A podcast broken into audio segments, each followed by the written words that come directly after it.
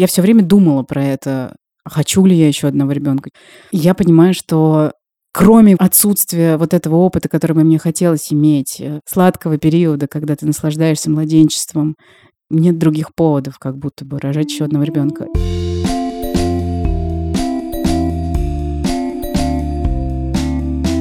Всем привет! С вами самый честный подкаст о материнстве «Ты же мать». И тут мы, трое его ведущих. Меня зовут Настя Хартулари, у меня есть дочка Варя, ей 3 года и 7 месяцев. И она сочинила новую песню. А текст этой песни я поняла, что я забыла. А меня зовут Саша Довлатова, у меня есть 3 детей. Дочка Маша, ей исполнилось 15, сын Миша, ему 20, и сын Костик, ему 7. Меня зовут Настя Красильникова, моему сыну Федору 4,5, уже, наверное, больше. У нас сегодня не очень классический эпизод, потому что мы попросили вас, наших слушательниц, рассказать нам о том, как вы решились на 2-го и последующих детей. И этот призыв сработал великолепно. Мы получили много ваших историй, совершенно потрясающих. Мы вам очень признательны. И, честно говоря, это очень приятный момент соприкосновения с аудиторией, который случается в нашей жизни, может быть, недостаточно часто. Очень рада, что этот эпизод получился таким разнообразным, классным и увлекательным благодаря вам и вашим историям. Девушки, которые рассказали о том, как они решились на 2-го ребенка, это Лиза, Катя, Оля, Настя, Дарья и Ирина. Спасибо вам большое.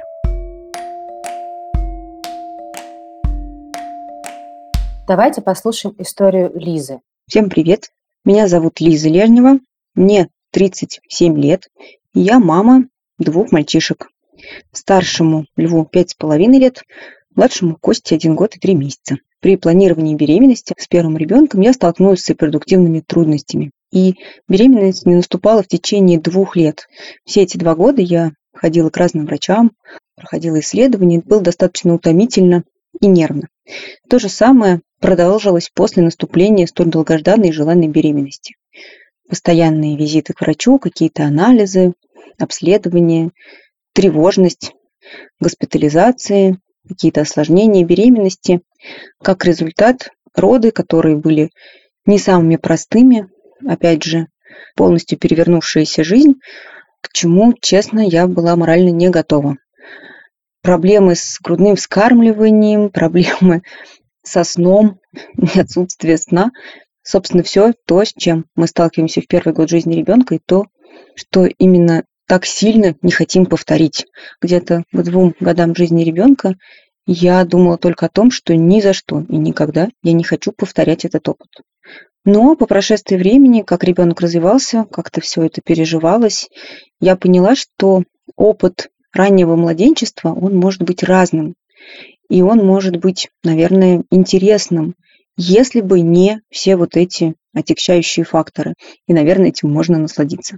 Я подумала о том, что когда-нибудь, возможно, я повторю этот опыт. Но я не планировала, когда это будет, я откладывала еще на пару лет, поскольку мои репродуктивные трудности мне подсказывали, что все будет непросто. Интереснее было заниматься работой и карьерой. Тем неожиданнее было для меня узнать, что я забеременела и жду ребенка.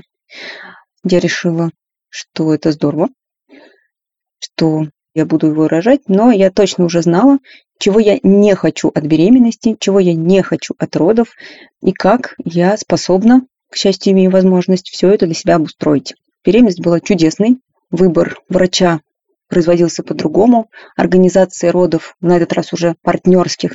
И как результат, наконец-то мне удалось действительно прочувствовать вот эту вот радость роста ребенка, может быть, более легкое грудное вскармливание, какие-то моменты, на которых я уже так сильно не нервничала и не зацикливалась, позволили мне переосмыслить этот опыт и понять, что это здорово. Сегодня наш подкаст поддержал бренд «Стоkke». Это норвежская компания, которая выпускает и продает товары для детей по всему миру. И делает это больше 40 лет. У «Стоkke» есть детские стульчики, ванночки и коляски. А еще чемоданчики для детей Jet Kids. Мы подробно расскажем о модели чуть позже. Мы сейчас пристанем к Саше. Каждый раз ты перечисляешь своих детей. И вот, наконец-то, мы тебя докопаемся и спросим, как же так получилось, что у тебя их больше одного. Сегодня мы будем обсуждать, как решиться на 2-го и последующих детей, когда у женщины уже есть опыт рождения 1-го ребенка и первых лет жизни с ним, которые не всегда бывают простыми, веселыми. Ты изначально хотела много детей? Ты с детства думала, хочу, не знаю, там, 3 детей или как? Я так не думала. Я сначала часто делаю, а потом думаю. То есть я всегда соглашаюсь на какие-то предложения странные, типа залезть на ту башню. Я боюсь высоты, я не знаю, у меня болит спина, и я еще неуклюжая. И то есть когда я уже прохожу полпути к этой башне, уже назад нельзя, я начинаю думать, зачем я вообще согласилась. Я так смутно помню, что я как-то всем говорила, что у меня будет 3 детей. С какого возраста? В детстве я хотела брата или сестру, мне было очень одиноко одной мамы. Но я помню, когда мне там уже родился Миша, или вот я планировала Мишу, я говорила, да, что я вижу себя как мать 3 детей. Но я думаю, что я говорила это просто, чтобы все отстали или чтобы как бы, ну, вот шокировать. Ну, то есть за этим не было никакого смысла большого. Я ничего не планировала на самом деле. Я выросла в традиционных ценностях. Я хотела выйти замуж и вышла замуж 21 год так-то, если что. Потом, ну, как бы я понимала, что у меня будут дети. Но не то, чтобы я планировала Мишу. Потом, ну, хряк, и я забеременела. Это произошло, насколько я понимаю, когда тебе было 26, да? 25. Через 4 года после того, как вы поженились? Ну, да. Забеременела, но будем рожать. Родился Миша, потом мы с ним пожили. Честно говоря, я вспоминаю назад, ну, было сложно. Миша просто, у него был тяжелый, трудный старт, и очень много тревог у меня было, особенно первый год, за его здоровьем. Но это через пару лет как-то уже все было не так актуально. Я была очень позитивна. Прекрасно жили, няня сидела с Мишей, мы ходили на работу, и он так подрос уже, было довольно весело. Потом, на самом деле, я тоже случайно забеременела, не планируя. И, наверное, это была замершая беременность или что-то, потому что я сделала домашний тест. Он показал такую слабую вторую полоску. Ну, я плакала и была в панике. Я не была готова прямо сейчас стать матерью 2 детей. А через пару недель, как у меня начались месячные, я испугалась, пошла к врачу, сделали УЗИ, сказали, что ну, ничего нет. Была задержка, да, и, скорее всего, все вышло. Тут я плакала снова, потому что я уже смирилась с тем, что у меня будет ребенок. Ну, и через 3 месяца я была беременна. Но вот когда уже Маша родилась, все мои представления о материнстве и о том, как быть матерью 2 детей, как мы будем мило жить, ну, они, конечно, пошатнулись. И я все время представляла себе одного ребенка, ну вот мы же живем уже с ребенком, у нас все как-то устроено, и представляла, ну, второго ребенка, но параллельно, они мне не очень пересекались. То есть вот как быть матерью одновременно 2 детей, вот этого я не понимала. Я видела картинку, как мы с Мишей чистим зубы, я укладываю спать, а потом иду там с малышом что-то делаю. Или как я кормлю малыша, а потом там собираю Мишу, мы идем в детский сад, например. Но в реальности это понятно. Маша рыдает, детский сад надо прямо сейчас, дома бардак. Это все было, конечно, вот тяжело. Поэтому 3-го ребенка я уже тоже не планировала. Но такое оставляла вероятность, что, ну, может быть. Но это скорее как игра была. Вот это не было все очень реально. Я иногда понимаю, что если бы я точно вот знала, как будет выглядеть сейчас моя жизнь, хотя она выглядит неплохо так-то, если честно. Я вообще ни одного ребенка не родила, я бы жила для себя, я бы там, не знаю, делала карьеру. Но это все тоже картинки такие, да. Заработала бы себе на квартиру на Никитском бульваре, условно, да, и пила бы кофе. Но это тоже не имеет под собой никаких реальных ни чувств, ни мыслей. Это все так как бы. Более того, мне пару недель назад дали подержать младенчика, которому 1,5 месяца, и я вдруг поняла, я не планирую 4-го ребенка. Я могу, но я все-таки не хочу уже ни физически, ни морально. Но если бы я была года на 3-4 младше, я бы, наверное, подумала бы о том, что еще как бы я бы еще младенчика хотела. Тебе нравится младенчество? Мне нравится держать ребенка до маленького на руках. Мне не нравится не быть беременной, не рожать детей, не когда меня отчитывают учителя в школе, не водить никого с утра в школу, не таскать с собой какие-то контейнеры с едой. Поэтому я не могу дать никаких вот внятных. Так вышло. Да. Я точно могу сказать, что на Костю никто не решался. То есть я в голове держала, может быть, бы 3-го, а может, не 3-го. Может, так могу, конечно, можно, но может, не надо, но может, потом когда-нибудь. И у меня был такой тоже возраст, что до 39 лет как бы. Ну, если он случайно не родится, то уже у меня не будет 3-го. И так было, и потом, опять же, совершенно случайно, мне было 38, я забеременела. Вот тут уже мы обсуждали, реально оставить ребенка, да, или прервать беременность. Решили, что при наличии всех современных средств контрацепции безответственно, да, забеременеть и прервать беременность. Тем более куча наших друзей и знакомых в это время проходили, ну, через трудности. Что-то мы решили, что, ну, мы попробуем. Ну и вот, Костя родился. Ну, кстати, тут я уже, наверное, даже более осознанно через все это прошла. Потому что я точно понимала, что это мой последний ребенок, и уже как-то, ну, наслаждалась. Короче, я плохой собеседник на то, как решиться. Оно все как-то так случилось. Я была не очень ответственная, не очень рациональная, и, может быть, слава богу, потому что если бы я вот так все взвешивала всю жизнь, у меня вообще, наверное, не было детей, там, ну, много чего не было, не только детей. Я не знаю, по-моему, ни одну пару среди своих знакомых и друзей, у которых 2-й ребенок родился бы вот запланированно, сознательно, потому что вот хотели. Обычно это у всех происходит случайно. Я когда с Машей лежала в роддоме, у меня была соседка по палате. Она была из Киева. Мы случайно через год почему-то пересеклись на каком-то форуме. Я никогда в жизни не оставляла, знаете, никаких отзывов про роддома там нигде. А тут почему-то был вопрос про роддом, где я Машу рожала, и я решила вдруг оставить отзыв. Единственный отзыв, который я написала, когда я написала, пришла еще какая-то женщина, которая пишет, я там рожала в это же время. И выяснилось, что вот это моя соседка по палате, которая из Киева. И мы так обрадовались, хотя когда мы с ней вместе лежали в роддоме, совершенно мы не общались, мы очень разные были. И тут выясняется, что у нее уже 2 ребенка. Ну, то есть ребенку год и ребенку месяц или 2. А она даже вот с первым своим ребенком как-то была в таком шоке и потрясении. Она после кесарево сечения, она не хотела, чтобы ей его отдавали из реанимации. Ну, я же устала, мне надо поспать. Когда муж приходил, она ему отдавала кювес и уходила в душ, и вообще могла оставить этот кювес одна в палате и уйти в столовую. Она не была похожа на человека, который тынц через год и мать уже 2 детей. И я говорю ей, по-моему, Аня, говорю, а как так вышло? И вот она ответила. Ну, говорит, история классическая. 8 марта папа подарил маме колье, бутылка шампанского. Ну и здрасте. История Дарьи. Всем привет. Меня зовут Даша, и я живу в Куала-Лумпуре. Мне кажется, что мне было сложнее решиться на первого, чем на второго, потому что на первого я решалась очень долго, ждала, пока все наконец в жизни совпадет как надо, и в итоге родила дочку в 35. У меня была достаточно легкая беременность, мне очень нравился процесс беременности, я прекрасно себя чувствовала, я очень много путешествовала по работе, летала до последнего возможного срока. Но когда дочка родилась, первые несколько недель были какие-то прям ужасно тяжелые, и самое страшное в этом было, когда нам чуть было не поставили диагноз, который оказался ложным. И вот этот вот ужас длился неделю, и после этой недели меня как-то очень так сильно приплющило, и вот этот страх, что с ребенком может быть что-то не так, со вторым, меня останавливал от мысли о втором ребенке достаточно долгое время. А потом как-то вроде бы страх отпустил. Я очень хотела, чтобы у дочки был брат или сестра. Я сама единственный ребенок, и я понимаю, что вот лучше иметь кого-то близкого, кто тебя знает с рождения всю жизнь. Тем более, что мой муж иностранец, и мне казалось, что если у ребенка будет сиблинг, то это будет близкий человек, который будет понимать все особенности того, что вот ты из 2 смешанных культур как бы состоишь, и это важно.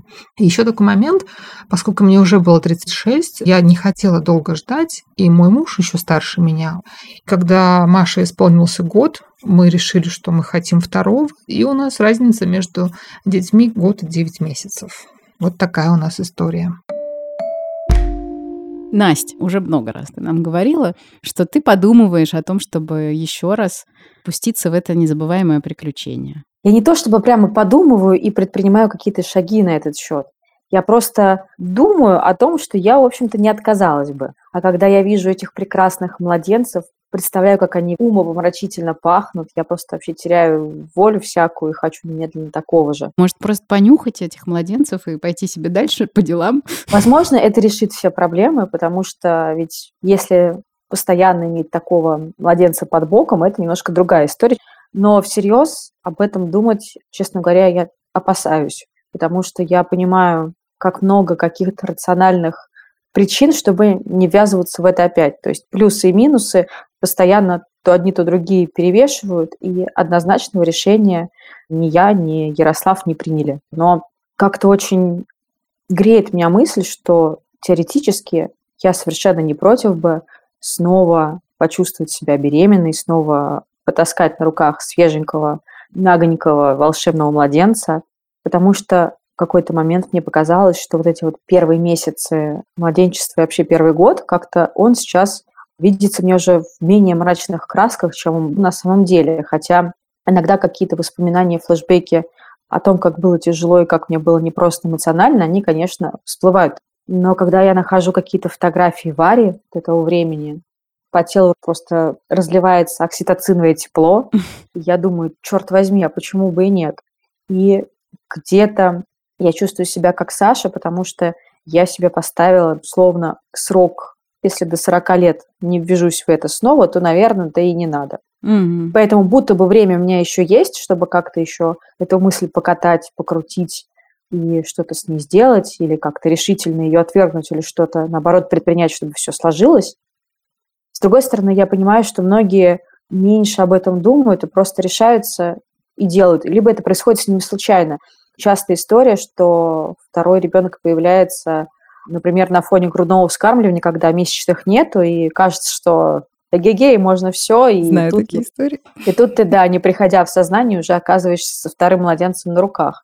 Может быть, если сознательно решаться на это с гораздо меньшим перерывом, потому что сейчас есть такое ощущение, что я начинаю потихонечку возвращать свою жизнь обратно к себе и начинаю жить не так, как раньше, но немножечко по-другому и качественно, кажется, очень даже неплохо. И мысль о том, что я опять себя потеряю на какое-то время, а это обязательно будет, она тоже меня пугает. То есть у меня очень много и страхов, и сомнений, и кажется, что это желание, которое у меня есть, оно очень иррациональное, и какого-то разумного объяснения у меня нету.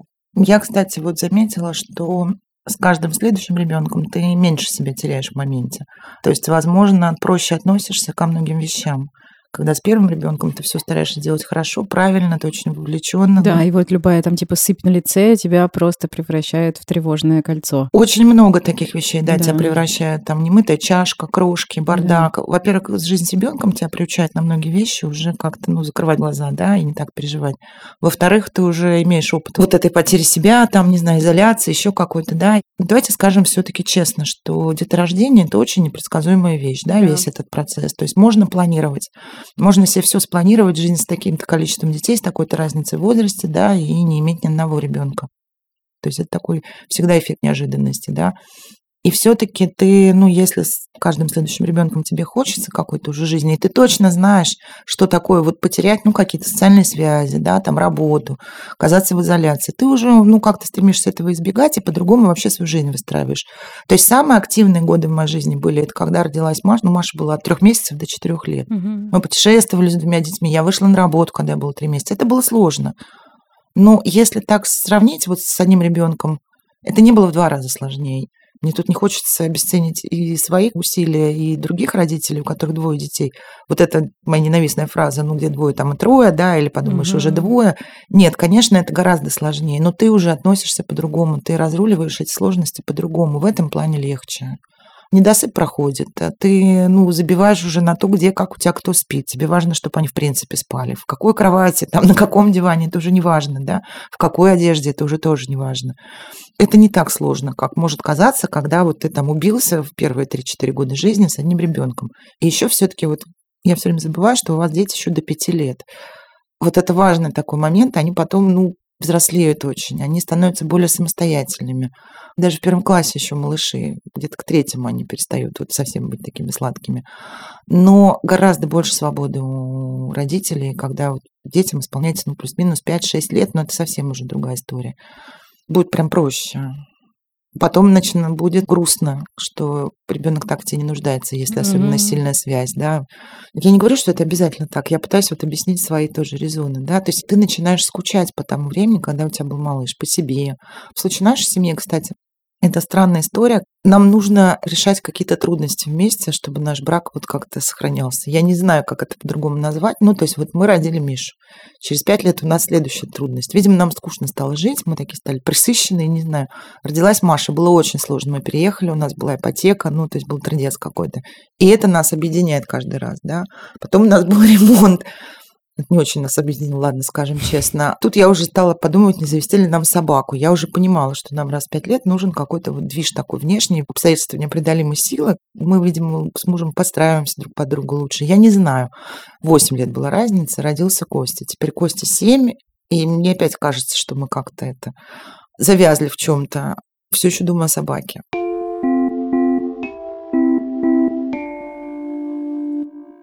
А теперь историю Кати. Всем привет, меня зовут Катя, мне 37 лет, моего мужа зовут Саша, у нас есть 2 детей, Кеша, Аркадий, ему 8 лет, и Глаша, Глафира, ей год и почти 3 месяца. На второго ребенка мы решались достаточно долго. Это понятно из-за разницы в возрасте детей. Мы отсыпались. У меня было всего 3 беременности. Первая завершилась тем, что просто замерла на определенном сроке. И для меня это был очень тяжелый период жизни, потому что это была депрессия. Примерно 2 года после этого мы не могли никак забеременеть еще раз, хотя мы прошли лечение. И поэтому, когда сын родился, конечно, было очень много ожиданий, что вот оно наконец-то наступило счастье. Никто не рассказал, что на самом деле очень тяжело сейчас будет. Я была морально не готова к бессонным ночам, к тому, что человек родится с характером, что он будет очень громко и много плакать, что не будет поддержки от друзей и родителей. Вот когда ты находишься один на один с первым малышом, то ты думаешь, боже мой, все, это так выглядит моя жизнь. Вот эта вот гора нестиранного белья, кричащий ребенок, макароны на полу. Это очень депрессивное состояние было для меня. И вот как только все это забылось, мы пошли на второй круг. И все началось сначала. Мы узнали про то, что мы ждем ребенка. Опять возникла угроза. Но родилась дочка. Она лучше спит по сравнению с сыном. Сейчас есть куча помощников. Есть консультанты по сну, к которым я обращалась. Есть консультанты по грудному вскармливанию, к которым мне пришлось обратиться. Есть куча поддерживающих сообществ. Есть подкаст, который на самом деле мне очень сильно помог, как только я родила дочку. Поэтому на второго решаться гораздо легче, чем на первого. Наверное, мы пошли по принципу сначала сделаем, а потом подумаем, надо было или нет. И вот сейчас мы понимаем, что надо. Отвлечемся на минутку, чтобы рассказать о чемоданчике для детей Jet Kids от партнера этого эпизода, норвежского бренда Stokke. Он рассчитан на детей от 2 до 7 лет. Чемодан легкий, так что дети смогут вести его сами. А когда устанут, сесть на него верхом, на чемоданчике есть специальная ручка, за которую ребенок сможет держаться во время движения. На борту самолета чемодан можно разложить и превратить посадочное место в спальное. В комплекте к модели идут матрас и мягкие боковые подушки. Застегнуть ремень безопасности это не помешает. А еще в комплекте с чемоданчиком продаются наклейки, так что дети смогут украсить его перед дорогой или уже во время путешествия, так как им захочется. Купить чемоданчик Jet Kids можно в официальном магазине Stokke в торговом центре Метрополис, который находится в Москве. А еще в интернет-магазине бренда и у ритейлеров. Мне очень понятно, и некоторые мысли, которые я от вас слышу, они прям у меня в голове много раз прокручивались. И одна из историй, которую я прочитала, которую нам прислали наши слушательницы, она мне очень понятна, потому что там девушка описывает, что она в какой-то момент поняла, что вот этот период младенчества, он может быть со вторым ребенком не таким тяжелым, как с первым. И у меня есть вот это ощущение, что я с Федором вообще не насладилась, вообще не успела получить удовольствие от вот этого периода, когда вот они такие в перетяжечках, когда щеки у него стекают на плечи, когда сплошное умиление, и вот, как ты, Настя, сказала, окситоциновый вот этот вот шторм. Потому что у нас были самые разнообразные проблемы с моим здоровьем после родов очень долго. Все было плохо со сном, просто чудовищно, с грудным вскармливанием чудовищно. Тяжело было, очень тяжело. Не было вот этого периода, когда я держала бы на руках там, 5 килограмм удовольствия, счастья и думала, ты моя сладкая булочка. Каждый раз были какие-то вот серьезные проблемы. Либо у меня что-то сильно болело, либо я не спала неделю, либо еще что-то такое, либо социальная изоляция меня добивала. Вот. И внешние какие-то обстоятельства тоже были не очень крутые. В моей расширенной семье было много каких-то ужасных вещей, которые тогда же происходили. Я жалею вот об этом. Мне ужасно жаль, потому что я вижу вот тоже эти фотографии, да, когда Федька малыш совсем. Я смотрю на них и думаю, боже, какое чудо. И я не помню, чтобы у меня была возможность вот это ощутить тогда, что вот это чудо, оно правда чудо. И мне вот этого очень жаль, что у меня не было вот этого. И это, наверное, единственное, как ты сказала, вот я скучаю по себе. Тогда я по себе тогда не скучаю вообще, потому что для меня это реально был один из самых чудовищных периодов в жизни моей. Но я скучаю по тому, чего у меня не было. И это единственная, наверное, могла бы быть причина, по которой я бы согласилась еще раз пройти через этот опыт, но мне она кажется недостаточной для того, чтобы через него пройти. Почему, я тоже расскажу, потому что у меня есть некоторые экзистенциальные размышления, связанные с деторождением, и они такого характера. Я понимаю, что мой ребенок Федор не просил меня его рожать. И для меня это становится все более весомым аргументом в том смысле, что когда мы приняли решение о том, что мы станем родителями, это было тоже что-то вроде обязательной программы. Мы поженились, мы должны родить ребенка. Все вроде бы этого ждут, и вроде бы это логичное продолжение событий. Так должно быть. Мы правильные, да? Но теперь я на него смотрю и понимаю, что это отдельный человек. Это отдельный человек, за которого я и мой муж, мы приняли решение, что он будет жить в 21 веке в России, в стране, где происходят репрессии, зима бесконечная, не учитываются права человека, и вообще как бы все довольно-таки, непросто. Я как бы внутри себя иногда ловлю себя на том, что я перед ним немножко оправдываюсь. Хотя он никогда, разумеется, не задавал мне вопросов типа «Мама, а ты какого фига вообще приняла за меня такое большое решение?» Но я думаю, что это, конечно, с экзистенциальной точки зрения, это мы как бы много на себя взяли. Мы с Тёмой, мужем моим, мне кажется, мы уже точно решили, что мы не будем больше рожать детей. Тёма мне, кстати, сказал прямым текстом, что нет, не хочу, хватит. Я все время думала про это, хочу ли я еще одного ребенка. И я понимаю, что кроме отсутствия вот этого опыта, который бы мне хотелось иметь, сладкого периода, когда ты наслаждаешься младенчеством, нет других поводов, как будто бы, рожать еще одного ребенка. И еще одна вещь, которая меня как будто бы подталкивала бы к этому решению, она тоже недостаточно весомая. Мне хотелось всегда посмотреть, кто еще из нас получится. Как он будет выглядеть, что он будет любить, как он будет взаимодействовать с братом, он или она, если она когда-нибудь родится. Это вот про парк развлечений, про аттракцион. Типа вот, как интересно, кто же из меня вылупится на этот раз. Но этого недостаточно для того, чтобы принимать такое большое решение за другого человека. Но я тут ставлю свои 5 копеек. Наслаждаться этим периодом, первыми месяцами, да, вот прям быть счастливой. Но вот у меня это получилось только с третьим ребенком. Ну, получилось же, понимаешь. Но с третьим, Настя. Со вторым я тоже было тяжело. И то, потому что мне уже было много лет. И я точно понимала, что это последний ребенок. Я в себе это напоминала еще все время. Ты, видимо, прям осознанно решила наслаждаться. Да. Мне, кстати, дети, еще хотела сказать, как раз часто про это говорят, что да. Старшие. Вообще-то мы нас не просили жить. У меня дети, причем вот старшие, все говорят, что у них либо вообще не будет детей, либо максимум один, потому что жить в многодетной семье мне нравится. С другой стороны, я вижу много плюсов все-таки в нашей, опять же, ситуации. Жизнь вот в большой семье дает детям вот какие-то навыки сама по себе. То есть то, что с одним ребенком тебе надо его приучать, что у нас у всех есть обязанности по дому, поэтому ты вот у нас выносишь мусор, а мы вот это. А когда их трое, все равно всем приходится что-то делать. Они к этому относятся гораздо проще. Они гораздо проще относятся к каким-то мелким бытовым сложностям. При этом они все страдают, что они не единственные, что у них меньше личного пространства, что у них хуже телефоны, одежда, может быть. То есть что они, конечно, получают меньше, чем дети, когда они одни в семье. С другой стороны, может, это тоже хорошо, менее избалованные. Это же тоже усилие не избаловать ребенка, там не вырастить его эгоистичным, да? Ой, вот. Я мечтаю вырастить ребенка эгоистичным.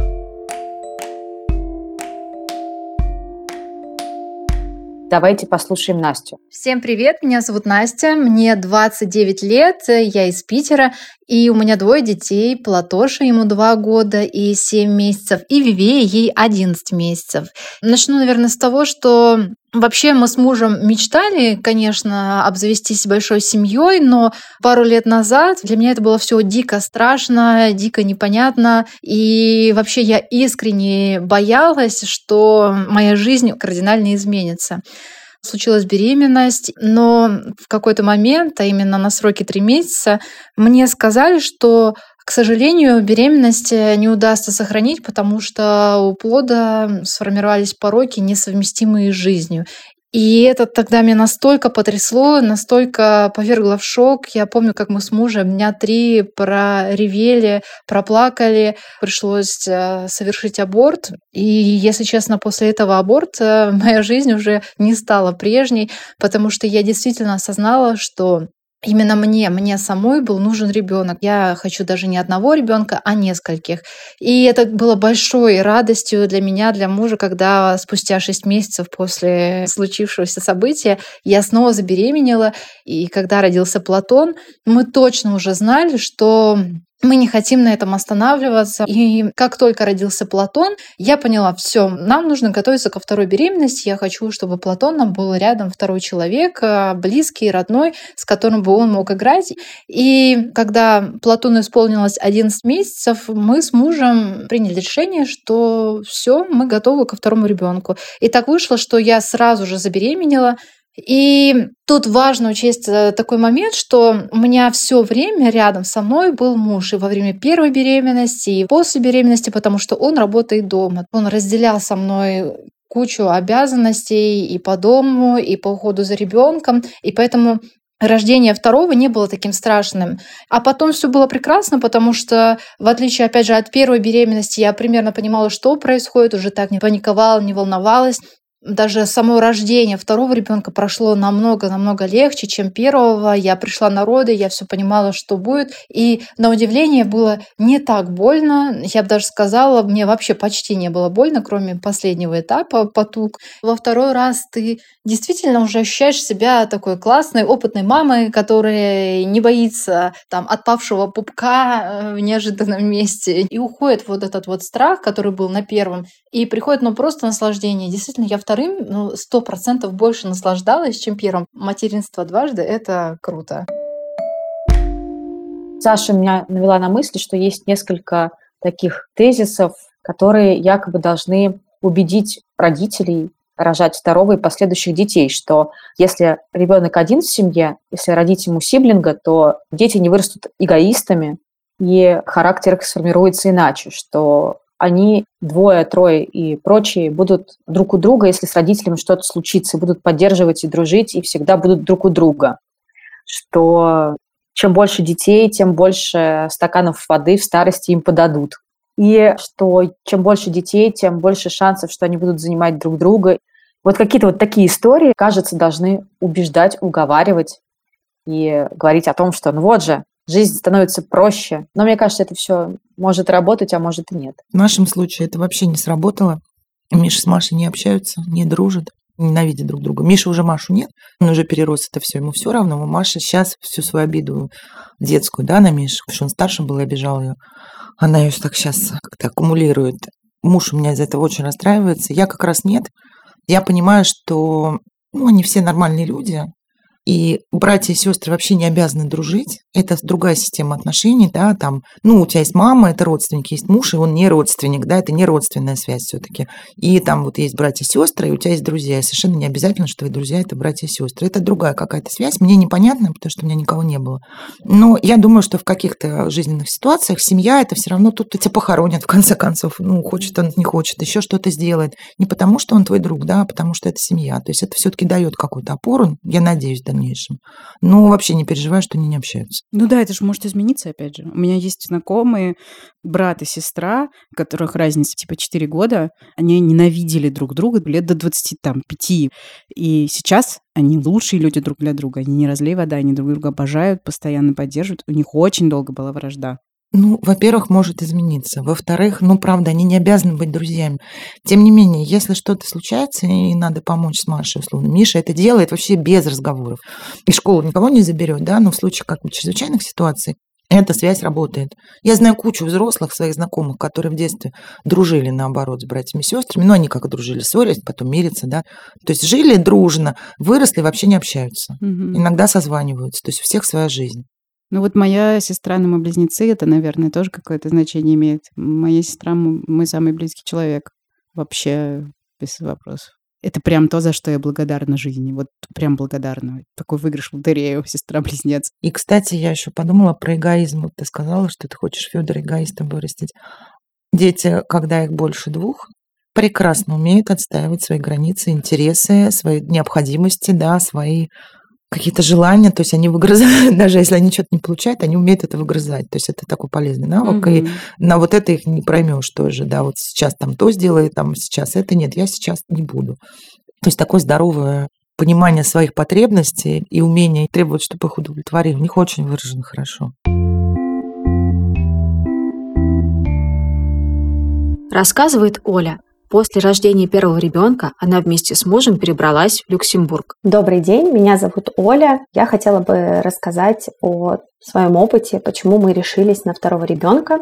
У нас в семье их двое. Это мальчик Коля, которому 5,5 лет, и девочка Полина, которой через месяц будет 3 года. Когда мы только встретились с мужем, мы мечтали о том, что у нас будет 3 ребенка. Хотя сами мы единственные дети в своих семьях, но нам хотелось именно большую семью с большим количеством детей. И после рождения первого ребенка наш запал немного подугас. По тем ощущениям, которые были после родов, это было очень тяжело. Восстановление шло долго. Долгое время я даже не могла нормально сидеть. Мне можно было сидеть только на одном боку. И после этого как-то желание родить второго ребенка уже такого сильного не было. Мы не обсуждали этот вопрос сильно с мужем, больше концентрировались на воспитании сына. Но через год наша жизнь изменилась. Мы переехали жить в другую страну. И здесь мы встретили очень много людей, которые именно здесь родили своего первого ребенка и рассказывали о своем позитивном опыте, о том, как им понравилось в роддоме, какие хорошие врачи, как все прошло спокойно и как приятно потом воспитывать ребенка здесь, что потихоньку это окружение стало нас возвращать к тем мыслям и к тем желаниям, к тем мечтам, которые были у нас в самом начале нашего знакомства. И мы решили, что мы попробуем. Я быстро забеременела. Достаточно спокойно прошла сама беременность, и кульминацией были очень спокойные, приятные роды. Не было особо никаких болей, была очень спокойная атмосфера. Нам дали время на то, чтобы насладиться именно временем с ребенком после рождения. И после таких позитивных моментов я поняла, что вот зачем. Во многом мне тоже нужны были эти вторые роды, чтобы я закрыла тот травматичный опыт, что это тоже было во многом и для меня, не только для нашей семьи, для мужа, для нашего сына, чтобы у нас появился второй ребенок, но и для меня в том числе. И сейчас я могу сказать, что я уже позитивно смотрю на сами роды, несмотря на разный опыт, и, возможно, в будущем мы подумаем и о третьем ребенке. Я вспомнила еще один миф, или не миф, что вообще количество детей в семье зависит от того, сколько детей было в семье родителей. То есть если у вас было 2 или 3, то вы в семье тоже заведете больше 1 ребенка. У моей мамы 3 детей. А братьев и сестер у нее сколько было? 0. Вот наша та же история, мы были по 1 с мужем, мы очень хотели поэтому все-таки 3, потому что мы считали, что 1-то неправильно. Настя, а что у тебя как-то сработало, не сработала такая закономерность? Я просто даже не слышала о таком. У меня, мне кажется, сложно посчитать, сработает она или нет, потому что у меня есть сестра от 2 маминого брака, есть брат от 2 папиного брака, есть 1 папин внебрачный брат. Ого! Да, там очень драматическая история, но я могу сейчас говорить о ней вслух, потому что она перестала быть тайной. У меня, кстати, есть 2 сестры и брат по папе. Да. С одной сестрой даже не знакома. Ну, не то, чтобы мы как-то дружили все, общались. Вы же все в разных местах живете. Да, некоторые из нас какое-то время жили в одном месте, и мы знакомы, но никаких родственных связей у нас не возникло. То есть мы... Вот вас 3, и у тебя 3. Нас 4. Это тех, которых мы знаем. Да. Неважно. Но я к тому, что, вот мы познакомились там, да, с моей сестрой, с одной братом, мы мило общались, но никаких у нас не возникает тоже. Может, потому что мы взрослых были. У меня тоже есть, знаете, сестра по отцу, которую... Я, не то, что не видела ее, я просто знаю о ее существовании, потому что он рассказал мне об этом уже, по идее, довольно взрослая. Я с жизнью с 3 детьми как раз пришла к тому, что, родственные связи есть, но это все, у меня там есть сестра или брат, или у тебя есть сестра и брат, и это святое, это семья, эта вся семья должна держаться вместе. Это у меня все куда-то рассеялась, иллюзия. Я ко всему этому совершенно спокойно очень отношусь, я даже не переживаю по этому поводу. У меня есть 2 братья в Эстонии, брат и сестра, или 3. В детстве я с ними общалась. Mm-hmm. Спустя 20 лет они нашли меня в Фейсбуке. Я рада, но 0 связи. И я вообще из этого не переживаю. Хотя бы я знаю, как их зовут. Миша, например, даже не знает уже, как зовут. А у них тоже там свои дети, да, в Нарве. Он даже с ними не знаком. У меня еще есть младший брат, которому 14. И я его тоже очень люблю. Как раз я надеюсь, что когда он вырастет, мы с сестрой станем для него еще одним поводом для того, чтобы чувствовать себя уверенно и нужным в этом мире. Мне бы хотелось такое ощущение ему дать. У меня тут с Костиком надежды на Мишу некоторые. Мы уже будем такие пожилые родители, и вообще вне как бы понимания контекста. А Миша такой еще современный. На днях была ситуация, когда там на детской площадке возникла какая-то драка, Костя ударил мальчика, и мы не очень отследили. Мы разговаривали с Мишей, с мужем. Ну, я тут же на Костика наехала. Драться нельзя, бить нельзя, драться плохо, без разбора, да, уже. А Миш пошел выяснять, с чего началось, почему. Ну и выяснилось, что другой мальчик ударил Костиного друга несколько раз, и Костя вступился за друга. И Костя совершенно его возмущало, что я говорила, что драться нельзя, потому что, ну, он же за друга. Я там начала свою песню, что это, ну, пусть друг сам себя защищает, можно позвать взрослых. Здесь неважно, как правильно, как неправильно, но все-таки Костя получает какое-то понимание от Миши без вот этой взрослой позиции родительской, да. Валидацию, которая ему, возможно, нужна. И которая правильная, возможно, потому что, ну, вот без вот этого родительского, да, вот такого снисхождения и на какие-то вещи, которые я Костя начинаю там воспитывать, Миша тоже ржет и говорит: молодец, Костян, так и надо. Еще получается, что и Маша, и Миша, да, они Костю тоже как бы могут воспитывать как-то по-своему, но не так, как я, да, и давать ему точно так же поддержку, не так, как я. То есть они вроде как друзья, то есть они на том же языке говорят с ним, но в то же время они еще и поддержка. Они как взрослые, с которым у тебя разница там в 39 лет. Я вспомнила Варину песенку. Она поет про то, что летучая мышь поет под дверью. Ла-ла-ла. А Федька поет: я колобок, румяный бок, румяный бок. Он очень смешно поет. В общем, когда они поют, это, конечно, тоже повод родить еще кого-нибудь. История Ирины. Всем привет! Меня зовут Ренда Кпаин, мне 30 лет, и я мама двух детей, Киры и Севы. Начну с того, что я сама средний ребенок из трех, а мой муж единственный ребенок в семье. И именно он говорил еще до рождения старшей, что хотел бы, чтобы детей у нас было несколько. Я сама поддерживала эти мысли, но ровно до момента, пока не родила. Помимо всех прелестей родов и послеродового восстановления, я столкнулась с тем, что все мои теоретические знания о детях рассыпались о суровую реальность. Но даже когда мы с дочкой отладили процессы, и жизнь стала попроще, я не могла не испытывать чувство вины перед ней даже за саму мысль о втором ребенке. Мне казалось, что я ее предаю, что я не додам ей любви и ласки, что она будет мучиться от ревности. С этими мыслями я пошла к психологу, который сказала мне сакраментальную фразу о том, что любовь не делится, а умножается. После этого мысли о втором ребенке приходили в голову все чаще и чаще. Я начала находить подкупающие доводы. Мне уже было много известно про детей и уход за ними. У меня осталось много классных вещей о дочке, а еще мне не грозила социальная депривация, как после первых родов, потому что за эти годы я успела найти чудесных подруг с детьми. Да и продлить декрет еще на 3 года оказалось неплохой идеей. Еще раз обдумав все, мы с мужем ринулись в пучину планирования беременности. Беременность была тяжелее физически, но намного проще в моральном плане. Было меньше тревоги, а все сложности и немногочисленные приятные моменты я воспринимала через призму того, что это, скорее всего, моя последняя беременность, а потому все эти ощущения уже не повторятся. Всю беременность я готовила дочку к рождению сиблинга. Мы читали книги о развитии малыша в утробе, играли в пупсиков, много разговаривали. Потом, когда я привезла Севу из роддома, у Киры был восторг. А сами первые месяцы с младшим ребенком и правда оказались проще, чем со старшим. Легче наладились грудное вскармливание и ритмы сна и бодрствования. Сейчас Кире 4 года, а Севе практически год. Где-то наша совместная жизнь становится сложнее. Сева растет и начинает посягать на собственность Киры, случаются конфликты. Но где-то и проще. Они много дурачатся вместе, и уже появляются зачатки совместных игр. Я очень рада тому, как Севе повезло иметь старшую сестру, за которой он тянется, у которой многому учится и которую обожает. И я вижу, как рождение брата полезно Кире. Она учится проявлять эмпатию, договариваться и строить горизонтальные связи. А еще рождение второго ребенка оказалось полезно для меня. Когда детей двое, мне проще дается проживание сепарации, и отношение к материнству в целом становится более расслабленным. А еще только сейчас я четко понимаю, что имела в виду мой психолог, когда говорила, что любовь не делится, а умножается. Также она чертовски права. И в финале эпизода еще раз напомним, что этот эпизод поддержал наш партнер – норвежский бренд товаров для детей Stokke. В выпуске мы подробно рассказали о детском чемоданчике бренда Jet Kids. Узнать больше об этой модели можно на официальном сайте Stokke. Мы обязательно оставим ссылку на него в описании эпизода на сайте «Техника речи».